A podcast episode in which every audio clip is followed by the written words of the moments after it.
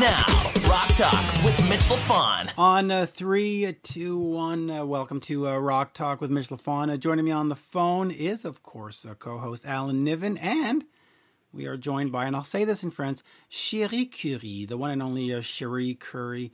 Uh, bonjour, both of you. How are you? Terrific. Thanks so much, Mitch and Alan. Very nice to talk to you both. Yes, so uh, I, I, I do Good want to talk with you too. See, I'm, I'm so excited. This is my fifth interview today. I'm so cranked up by now. But uh, uh, just I just wanted to say the, the new video that you've put out with uh, Suzi Quatro and Nick Gilder, this this ver- this lockdown version of Roxy Roller from uh, Boulevards of Splendor. Terrific video. Uh, just uh, talk to me a little bit about that. Well, you know, um, with my album Boulevard of Splendor being released, which was really such a surprise, it had been, you know, sitting on a shelf for a decade.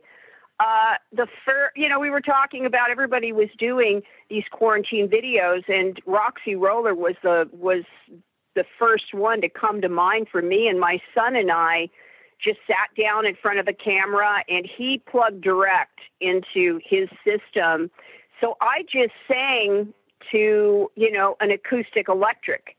And that was just a pass through. And then we sent it on to um, suzi and to nick and then also to phil levitt and of course nick mayberry. And phil brought on uh, joey uh, from seven horse and from dada. And you know what? It just it just went from there. We built on that one pass that my son and I did in his studio, and it just turned into something so great. And then Isaac, who is a 17 year old, uh, really terrific video uh, editor, he had come to my um, page with a video that uh, of Queens of Noise that just took my breath away. And I, I asked him if he wanted to be the editor for this, and the kid just blew everybody's mind. It really was was such an easy thing to do and for Nick to come out of retirement kind of, you know, to be a part of it, it's just spectacular. It it really is and and you got to love Nick Gilder, a famous Canadian. Uh, Alan, I'll uh, I'll I'll defer to you, and then we'll talk a little bit about Suzi Quatro because she's of course in this video, and she's got this new documentary coming out uh, later this month. But Alan, uh, the floor is yours. Well, thank you. Actually, it's uh, Curie's. Um, but I, I, was curious because uh, obviously I, I was living in LA for 13 years. And obviously, at some point, my path crossed uh, um, Kim Fowley. I was always intrigued. He always talked about himself in the third person. He always talked about Kim rather than himself. Um, interesting character. Truly brilliant. And you know, I was I was very blessed. I truly was that I helped take care of him towards the end of his life. Now, I hated that man. I mean, I hated him with a passion for decades. And I just came to the realization that that really hurt me so much worse than than than how that could he could it couldn't possibly hurt him. I just plus becoming a mother myself and growing up, I really had to look at the situation when we were in the runaways and how difficult for a guy that had a really difficult upbringing, really n- not any love from his parents, never been a father. How did he do it? How did he manage these five teenage girls that were just really coming of it, just becoming women on top of it, and uh, throwing us into this business that was mainly male. Um, you know, he tried to toughen us up, but I, I, I saw him at a party about uh, 12, 13 years ago, and just this overwhelming feeling came over me that I had to stop with this anger and and uh, and asked to talk to him. And we we ended up spending hours on the phone, and he cried. I mean, he he's he felt very bad you know that that he couldn't have been more considerate but you know kim is kim and then when he reached out to me when he was dying and i moved him into my house and got to take care of him uh 24 7 for a period of time was the best thing that i've ever done because let me tell you I love that man and I miss him. And the and, and the music industry lost a true talent. But it just goes to show Cherie, that that's forgiveness. Cherie, that that Cherie, that's absolutely fabulous. I love hearing that, and I love the fact that you have that clear comprehension that anger that we carry hurts us, not the people we're angry with. oh, But that is that's fabulous to hear that. Well, you know what? Had I not done that, I would not be the person I am today. And I mean, it was a true gift. And and to love and miss someone that I had hated for so many years, and to really, I mean, you have to look at all sides of a situation. You just can't be. You can't walk around life with these blinders on. And guess what? We all make mistakes. We're human beings for crying out loud. You know, um, I miss him. I'm Cherie, actually tearing up. I really miss him. Did I'm you sorry? do counseling, Cherie? Do you do counseling? I used to. I was a, I was um, a counselor for drug addicted teens back in the '80s, um, which is was part of my recovery. Uh, but but one thing I do know in my heart, and I think that comes from age, and it comes from being an observer more than just a, a mouth, is that there's there's always different sides to, to every story. It isn't black and white. You know, even like today with the riots and the police being put down so much. I mean, you know what? I would advocate for, you know, these these police officers to be able to get some help. You know, PTSD. I mean, you know, there's when you're when you when you have to live in fear all the time. I mean, you get up and you approach a car. You don't know if that person's going to kill you right then. I mean, just like you know, they want they want to defund the police. They want to remove their riot gear. Well, you know what? We don't send our our troops into into war without bulletproof vests and everything to protect themselves. I mean, you know what? None of us can understand what these policemen deal with on a daily basis. I mean, it's so easy to judge. You know, look, I was kidnapped. I was kidnapped as a as a young kid by a murderer. I I'm I was very lucky to survive. I shouldn't have. Wow. But you know, the thing is, is I know what it's like to be truly afraid, truly afraid for your life for for hours and hours on end. And these cops, you know what? They're human. They're human beings. People forget. These are not robots that are walking around on these streets. These are people that want have a family that they want to be able to go home to. So I Oh, mean, Cherie, either we not- look at the Cherie. whole situation as a whole. Yes. Sher- Cherie, you're absolutely dead on, but it's worse than that. An awful lot of these guys in blue uniforms have worn camouflage before and been put into dreadful situations overseas, you know, for the benefit of corporations. Um, it's no Yes. wonder that. Very you know, true. they- I mean, most of, most of our military will go in, will go uh, and become, a, you know, one of our fellows, one of our, you know, protectors in blue. Uh, you know, Yep. it's it's um, and, and you know, my father died of alcoholism at 62. He was a sergeant, a paratrooper in the Marine Corps in World War II. There was no PTSD then. There was no help for him. He drank himself to death. And one of the great, Yeah. courageous men, well decorated. You know, this is this is this this has to not just be about Black Lives Matter entirely. Look, I understand a lot. I mean, police killed more white people last year than they did blacks. But the thing is, is that we need to have an awakening that all people are human. And you know what? I, certainly don't want to not have a police force. I'll tell you, um, I don't. I don't want that. I want people to be able to be compassionate for all, including our men and women in blue, and for our for our wonderful vets and for our soldiers. I think that they have been they've gotten a bad shake for a long time. Um, so It- anyway, it- we should get back to music, in- eh? You, we should probably Yeah, get back to music. Uh, uh, if, if, I can bring you back. Okay. I can bring you back. Go ahead.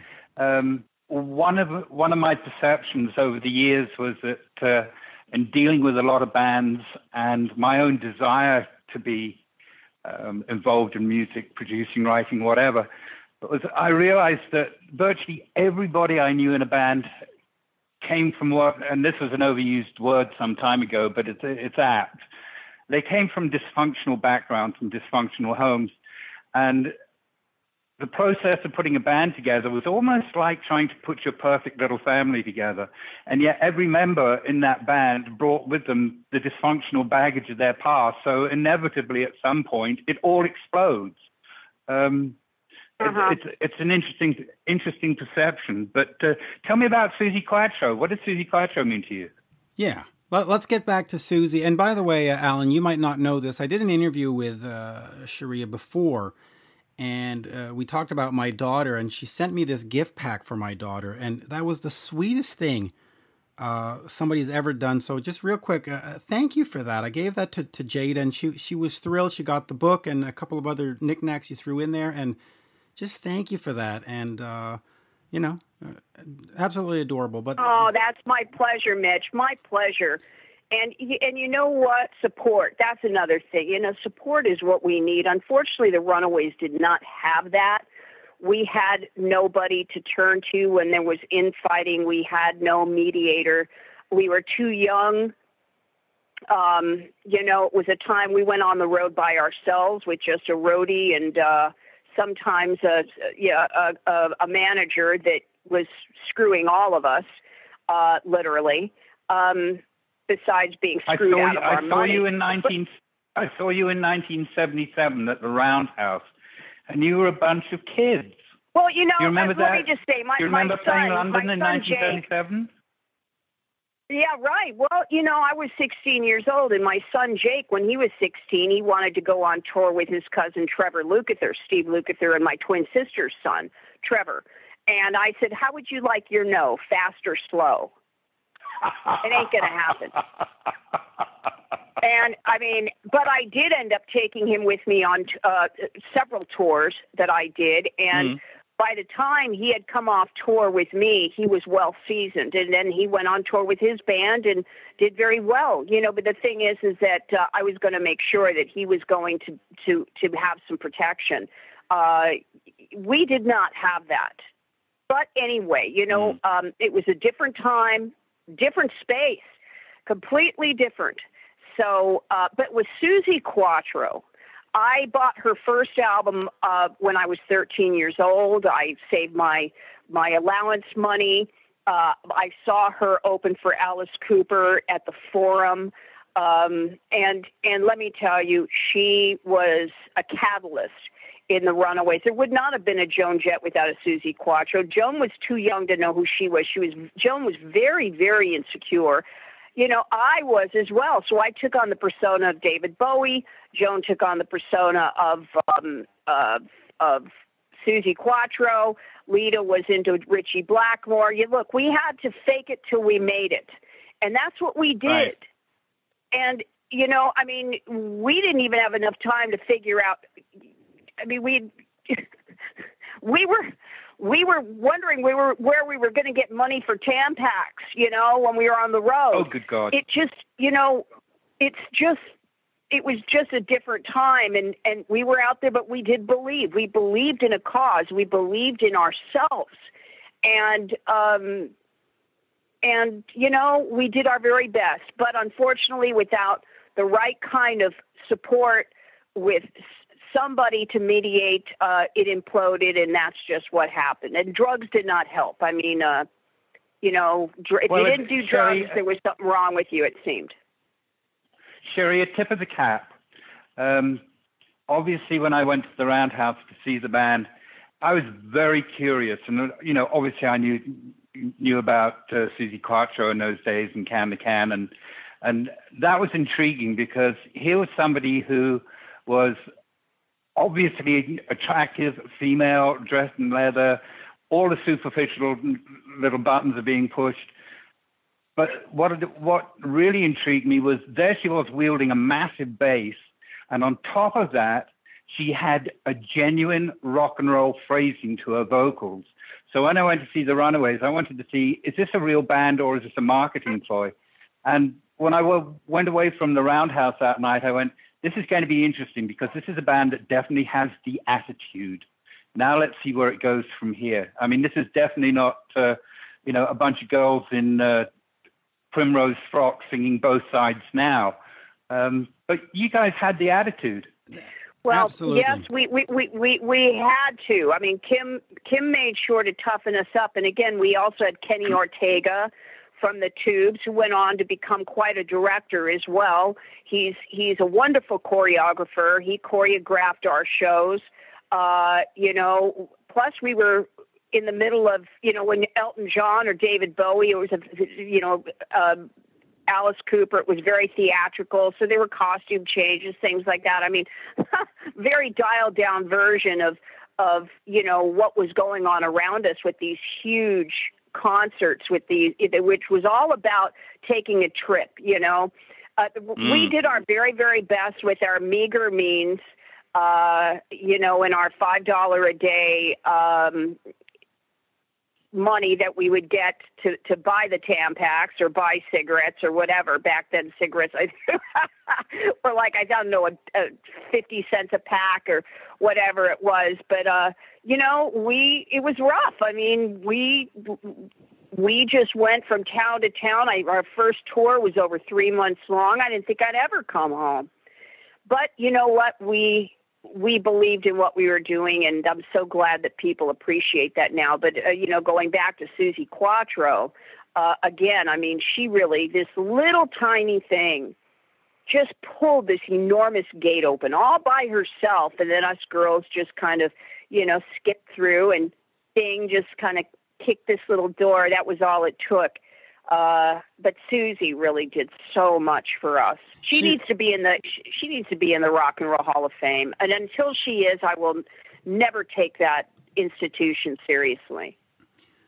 I, well, I agree with take that. that institution seriously anyway, but I thoroughly agree with you, Jerry. Yeah, and so let, let us uh, let me get over to the interview with uh, with Suzi Q. Uh, Cherie, absolute pleasure again. And I will remind folks that you do have uh, the album Motivator with Brie Howard Darling, where they cover all kinds of great stuff, including Give Me Shelter and so on. Uh, fabulous album. By the way, you can, are you doing another album with, with Brie at any time soon? Well, right now, my album Boulevards of Splendor was released on Blackheart. It's doing exceptionally well. Those are more my roots.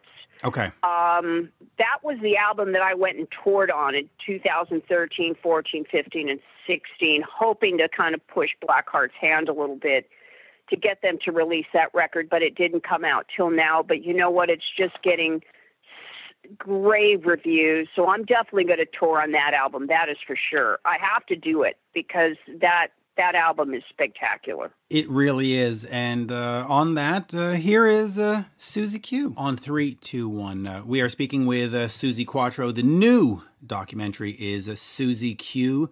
Uh, Suzi, absolute pleasure to to talk to you. And as we say in Montreal, bonjour. How are you? Oh, bonjour. How are you? And, and, do you speak French? Bien sûr. you have to. When you live in Montreal, you, you have to be bilingual and buy everything. You have to you have to know everything. But uh, oh, not bisexual. well, you don't have to be. No, and uh, but but uh, it helps. Okay. I guess it could. I don't know. I. I'm uh, I'm happily married for over 20 years, so I haven't uh, gone down that road yet. But uh, yeah, uh but yeah, we do we do speak French here. But okay, let's let's talk about this movie. I've I've had a chance to see it, and as I was saying just before we started recording, I find it to be exceptionally compelling and exceptionally gritty. It's not one of these movies where they they polish everything up and oh everybody lives happily ever after. It's it's real. Uh, talk to me about this movie and, and the process of having it made and and telling your story. Yes, I will tell you my story. I am a very, uh, as you can see from the documentary, I'm just a very open, honest person. Um, when this director approached me about four years ago now, and he said he wanted to make a documentary, and I said, "Right, you tell me a little bit about yourself." And he said, uh, "Well, I got to tell you straight off, I'm not a fan." And I went, okay, fine. And then he said, he said, uh, it's it's not that I'm I don't like your music. I do. I'm not a fan fan. I thought I like this guy's approach. So then we got talking, and I said, okay, I've always wanted to do a documentary, but one thing I insist on, and uh, and we managed to do it. I said, I don't want a documentary with people sitting there telling you how wonderful I am. That's not what I'm interested in. I've had a life. I've had an interesting life. I had my ups. I had my downs. Um, everything hasn't been wonderful, you know. There's been tears, there's been laughter, there's been everything. I want the truth. And I said, even though I had editing scissors in my contract, I said to him, as long as it's true, it stays in, even if it's cringing. And I had times when I was watching it with people in the cinema when I was going up for my question and answers, um, where I wanted to crawl out of the theater on my hands and knees. But those moments are the best moments in the film. I agree. I agree. And by the way, uh, maybe he wasn't a fan, but last night I was talking to former Guns N' Roses manager Alan Niven, and he, I said, I'm talking to Suzi tomorrow. And he says, Oh, please tell her, Can the Can changed my life. So there oh, you go. Oh, isn't that nice? Yeah. Yes. But, but that's very nice. But but we did manage to do what I wanted to do, and um, it, it's not easy when you see your life up on the big screen with an audience watching it with the good and the bad but but it's so it is compelling you're right i cry every time i see the film i cry at the sad bits and i cry at the happy bits you know like um, when when you get some people like Debbie Harry, you know, and Alice, you know, and and saying these things, and I'm in tears because I'm, I'm looking at the screen thinking, I did that. I did all that. You know, you tend to forget how much you've done in 55 years. God. Yeah. Well, okay. So let me start off with, with some of the good. Let me take you back to 1964. Okay. And, and, and your father hands you a 1957 uh, Fender Precision talk to me about that moment because that one seems to be the one that set you on this course. First of all, you know, you know, why is a dad giving a 14 year old girl a bass guitar? But at the end of the day, here we are, all these years later. Talk to me about that that moment. Oh God, that was such a moment. Um, we had watched the Beatles on the Ed Sullivan Show, and um, we all got on the phone one of my sisters, you know, there's like five in the family. I have three sisters, but one of them and me, and two other sisters, and another girl who's funny enough, her dad plays in. Uh, it, he played in my dad's band. It's crazy. Uh, anyway, we got talking and we said, "Oh, what don't you know?" I think one of the girls said, "Why don't we start an all-girl band?" And that idea caught on. We're all on different extensions, and to be quite honest, everybody chose an instrument very quick. And for once in my life, I didn't speak up quick enough and I already played percussion and I already played classical piano. It's so funny. I learned to read and write and play. And um, my sister said, Oh, you're going to play the bass. And I thought, okay, that's fine. Percussion and piano, they're both percussion instruments. And then I went to my dad and I said, I'm going to play bass in this band. Do you have one? And he gave me the Rolls Royce of bass guitars. I mean, musicians get green when I tell them. And when I put it on, as you can see in the movie, and everybody tells me this. It looks like I was born with a bass guitar. It is a natural instrument for me. It's a real good fit. I don't know why. I'm just I'm just percussive minded, you know. I never went to guitar and then picked up the bass. I'm not a failed guitar player. I am a bass player. Can I emphasize that? Yeah, you can. And and in your uh, in your book uh, Unzipped, you famously said that uh, your offer to uh, give remedial uh, bass lessons to Gene Simmons of Kiss fell applause. didn't laugh when I said that, but I thought it was very amusing. well, you know, listen, I, am a huge Kiss fan, and my desktop here has a picture of Kiss staring back at me, so I find that absolutely uh, adorable.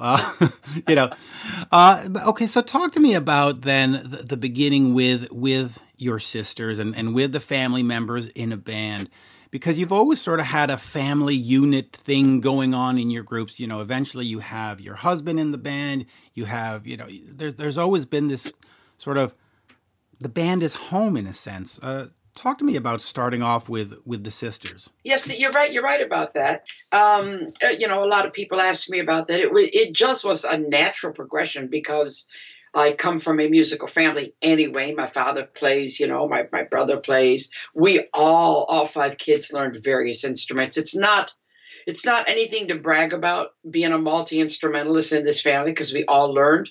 Um, and it just felt natural because I'd spent my life watching my dad play. My brother played with my dad. Then I got to play bongos with my dad. Then we started the band. One sister was in, then another sister was in.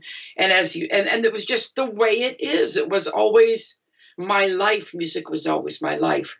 And then when I came to England, I fell in love with my guitar player, who I let join the band. I I hired him, you know, um, and, and and I did the last album, No Control, written and produced with my son.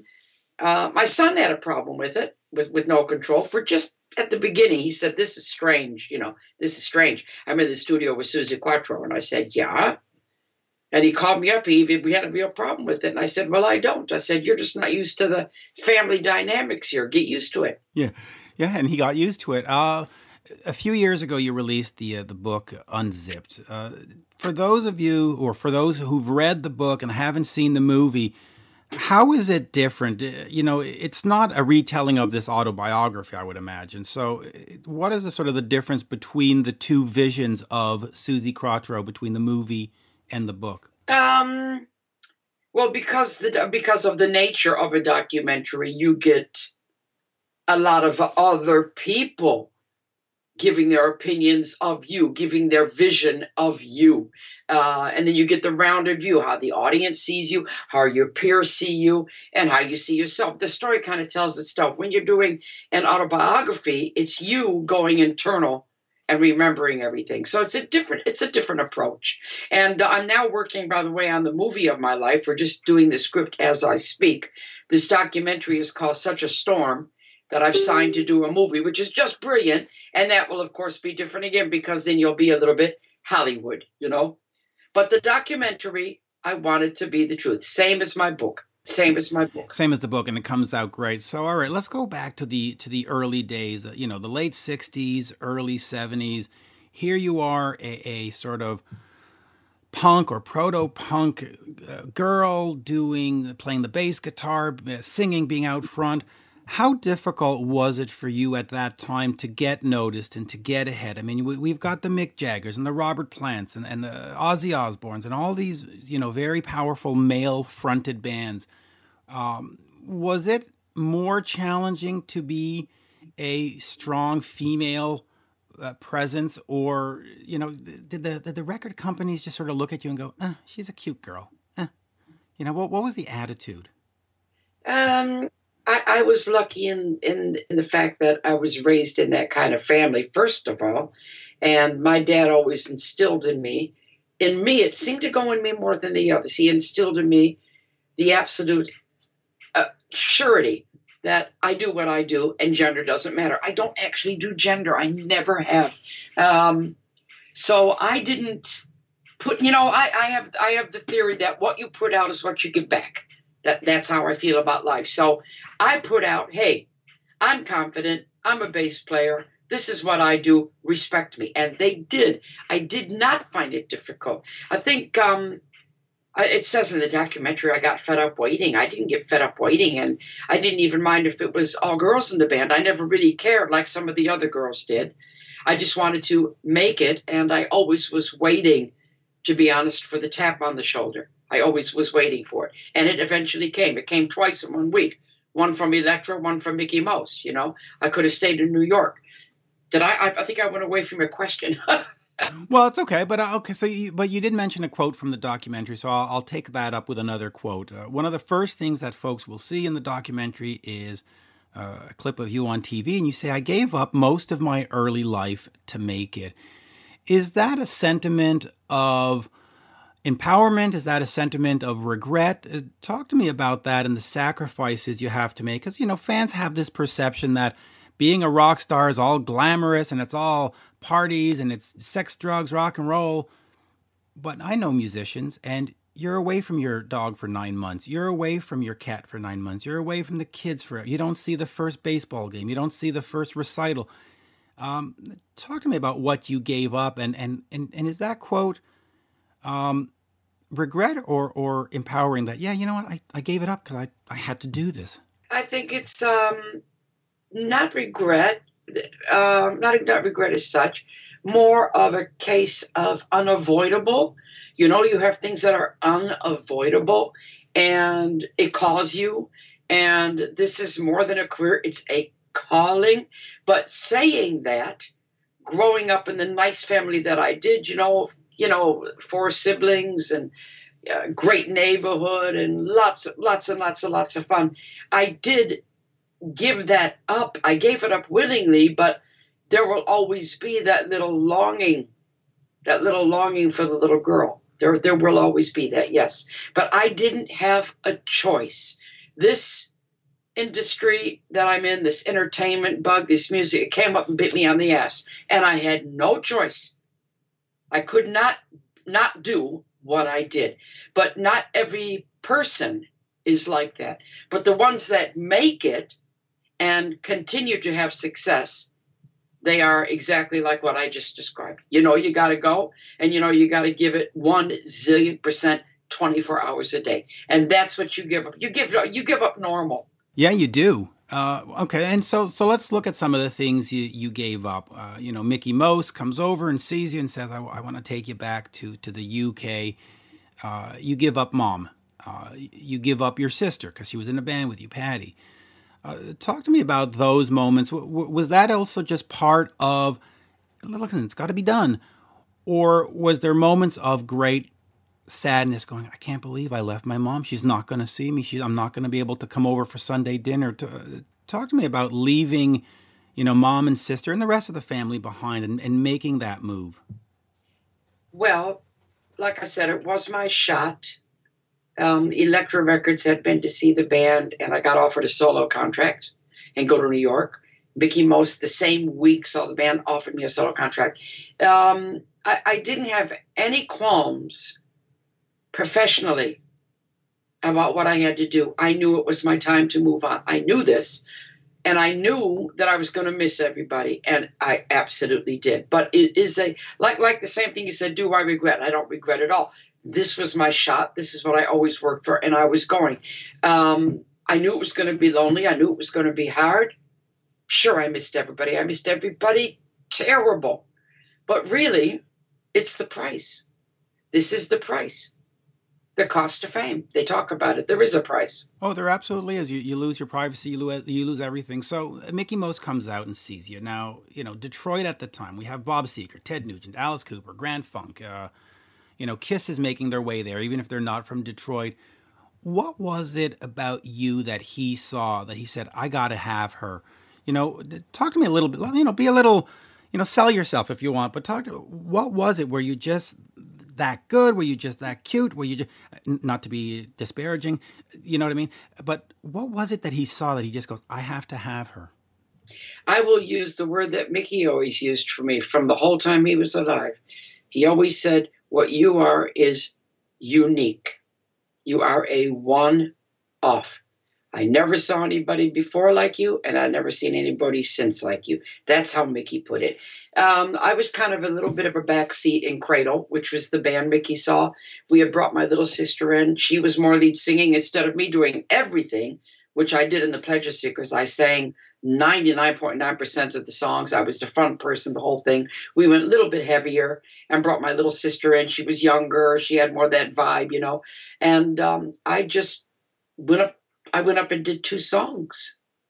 I did one I wrote called Brain Confusion, and then I went into Jailhouse Rock, sang lead and played the bass. Went back and Mickie said, "It's you, it's you. Look at you." Boom. He said I stuck out like a sore thumb. A, a very good sore thumb. Uh, um, l- let me talk about and oh. I, I see that uh, Toby was your representative for a while. That's good. In, in America, Toby was my press agent for quite some time. Oh, I love Toby. Um, let me just quickly move over because you you know the the career is going, the albums are coming out, can the can, everything is going well. There's, you're charting, and then you decide, okay, I'm going to go do some television, and of course the the famous one is Happy Days.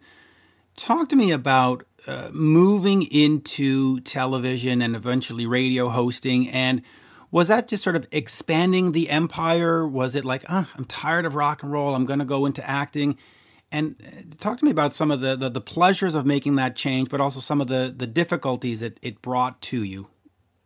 I, I was never, um, ever, even to this day, tired of rock and roll. It's it's my heart and soul. It's what I do. I do it in my sleep. Uh, I do it naturally. You know, I stand the way I stand. I sound the way I sound. I look the way I look, just because that's me.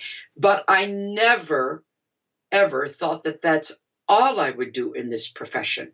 Um, I, I like to explain it by saying I'm an artiste, which I am.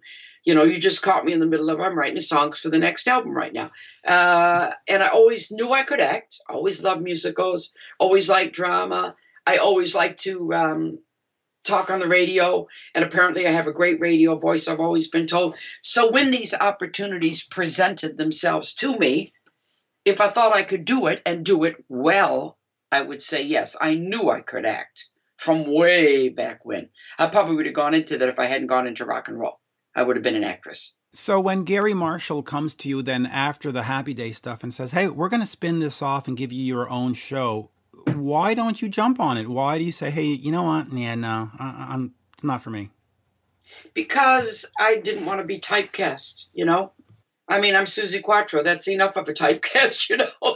Um, I had done Leather Tuscadero for three seasons and I wanted to do other types of roles. And we all know that if you get caught in one thing, then you can't move on. You know, this is who you are. So I've done a nice variety of things, you know, different different parts I've played. I mean, I did Annie Get Your Gun on stage for Christ's sake. How, how more different can you be? You know, I mean, that's Ethel Merman. And you did the voice on a, on a on Bob the Builder. Which, I did. I had a.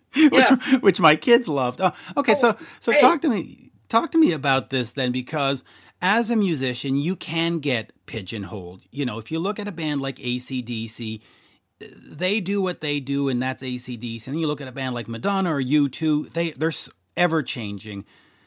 When you come to making an album and and over the years how did you approach it did you say okay i got to push the envelope and and redefine what Suzi is or did you say oh no no no no, this is the Suzi sound let's stay within these confines let's not do so. How did you approach it in terms of making music? Um, each album had its own vibe and its own time. Um, I was more conscious of being, of writing and being like Suzi Quatro back in the early days. Then, as you get more comfortable in your skin and things roll through, and you're just who you are and you're established, you know, there's not that pressure to only be this way. So you experiment a little bit, you know. Um, I did a few different chops and changes. And I mean, if you can't give me love was a change for me, huge hit. Stumbling in, a big change, huge hit. Um, and then when you're getting a little bit later on, I did Back to the Drive, which was autobiographical because it came right after my my Unzipped book. Um, I did the one with Andy Scott and Don Powell, Quatro Scott and Powell. That was a collaboration. Um, I did In the Spotlight with Mike Chapman. And the last album I did with uh, written and produced with my son called No Control, which was probably the finest album of my career. Rave reviews around the world. And on that one, I didn't push anything. I just said to my son, this has to be organic. I don't want to push a song in any direction. What comes, what comes. So I've gotten to that stage now where I'm not conscious of trying to be Suzi Quatro anymore. I just am her, if that makes sense. Well, yeah, of course. Just like uh, Vincent Furnier is Alice Cooper. Uh, sure. Talk to me a little bit about the importance of making new music because, listen, you could easily go out on tour and say, Suzi's coming to town, put your name up on the marquee, and fans would come and they'd want to hear Can and they'd want to hear the other songs.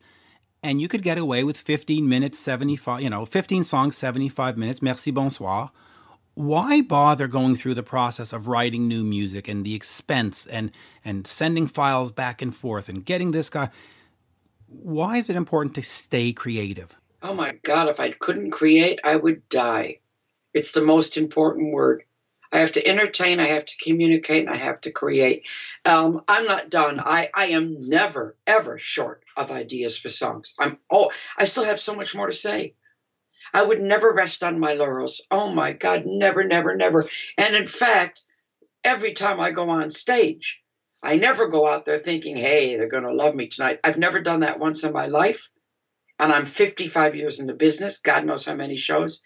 My attitude is, I hope they like me tonight. Well, they should. Um, but okay, so what what makes a song or an album successful for you now? Because you know, in 1972, 1973, it's the chart success. If you're not on Billboard, if you're not on whatever Melody Maker, whatever they was, uh, people are like, oh well, it's not successful. But now there's got to be a different motivation. It can't be, oh, I'm not on the top ten. Oh well, this is ho-. what is the what keeps it compelling for you now in terms of what what is a successful album and a successful song? Well, I, I would call like like I said, my, my my current album, No Control. That's that's just so close to my heart. Um, in all my career, I never had such saturation press, and I've never read reviews like this in my life. That's so satisfying for the soul. The reviews were just beyond. Each song was dissected um, praised for for what it was because there was a lot of variety on the album, but they all sounded like me. Um, I had many journalists quoting my lyrics back to me. Now, if that is not a success, what is? Well, that's true. That's very true. Okay, so let me ask you this: uh, in, in, terms of success, Mike Chapman. Uh, he he's a songwriter, producer, and to me, and correct me if I'm wrong, he played a huge part in uh, in your career, producing a lot of the records, helping you write some songs. What does Mike Chapman mean to you? And of course, he's worked with, uh, for folks who might not know, uh, Blondie, The Knack, uh, The Arrows, and uh, God rest the soul of Alan Merrill, who's recently passed away. Oh, my.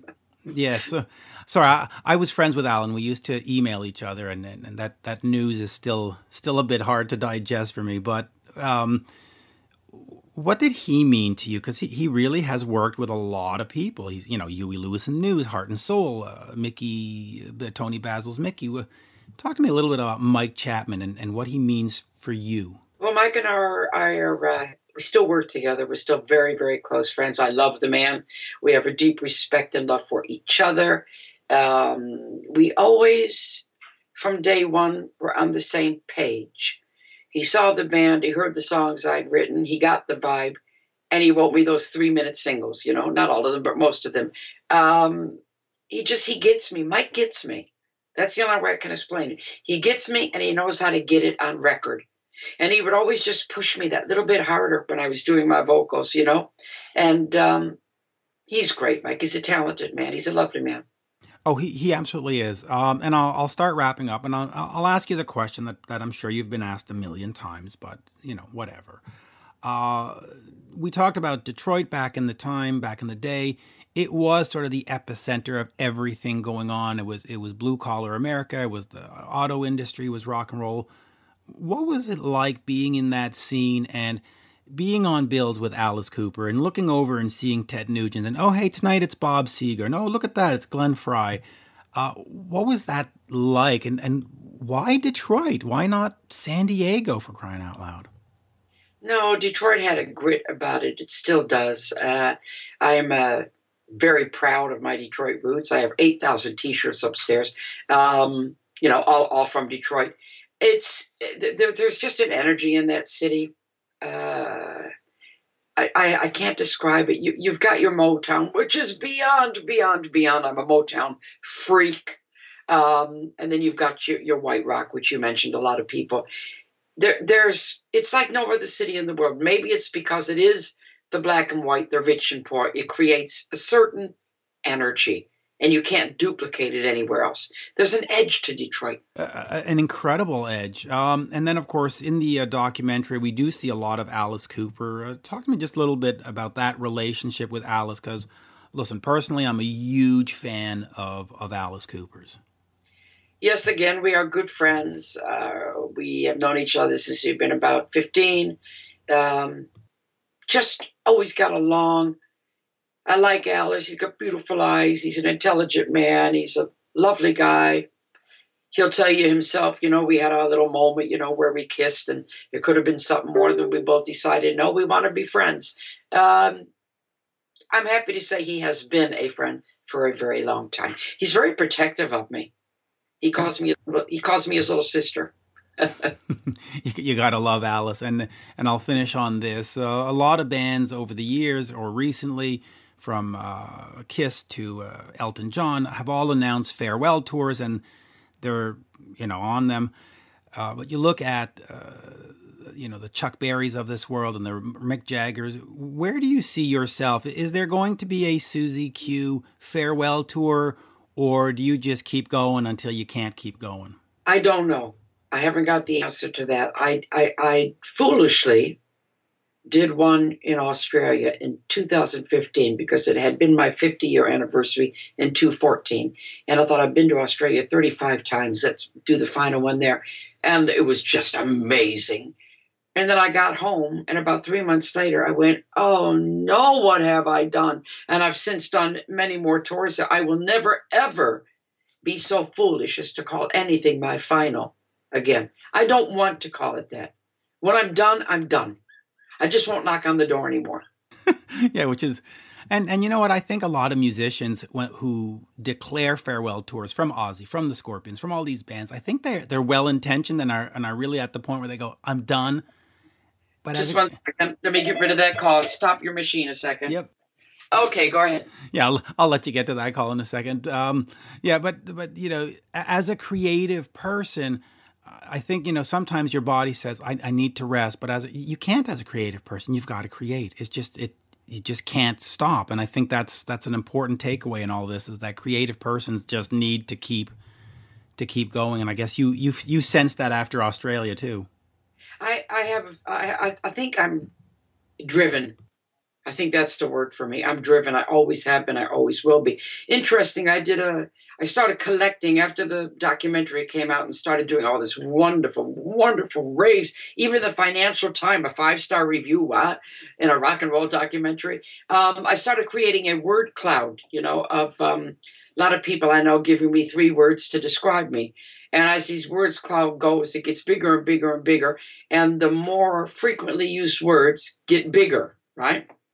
And and the one word that is the biggest in the cloud, I don't know if you'll guess it or not. What would you say? The one big word in the cloud? Yeah. Hmm. Well, it's either going to be I or love. It's determined. Oh, there you go. and, and, and and on that that that's what we see in the in the movie uh, Suzi Q. It is a story of determination, uh, and it's it's just absolutely fantastic. And uh, with that, uh, Suzi, merci beaucoup, as we say in Montreal. An absolute pleasure to talk to you. Thank you very much. It was a pleasure to talk to you too. Thanks a lot. Merci. Bye bye now. Bye. This has been Rock Talk with Mitch LaFon. For more exclusive content and interviews, subscribe on iHeartRadio, Spotify, Apple Podcasts, on YouTube, and many more. Follow Mitch on all the socials, especially Twitter at Mitch LaFon and on Instagram at Mitch underscore LaFon. Get your Mitch merch now at loudtracks.com slash Mitch.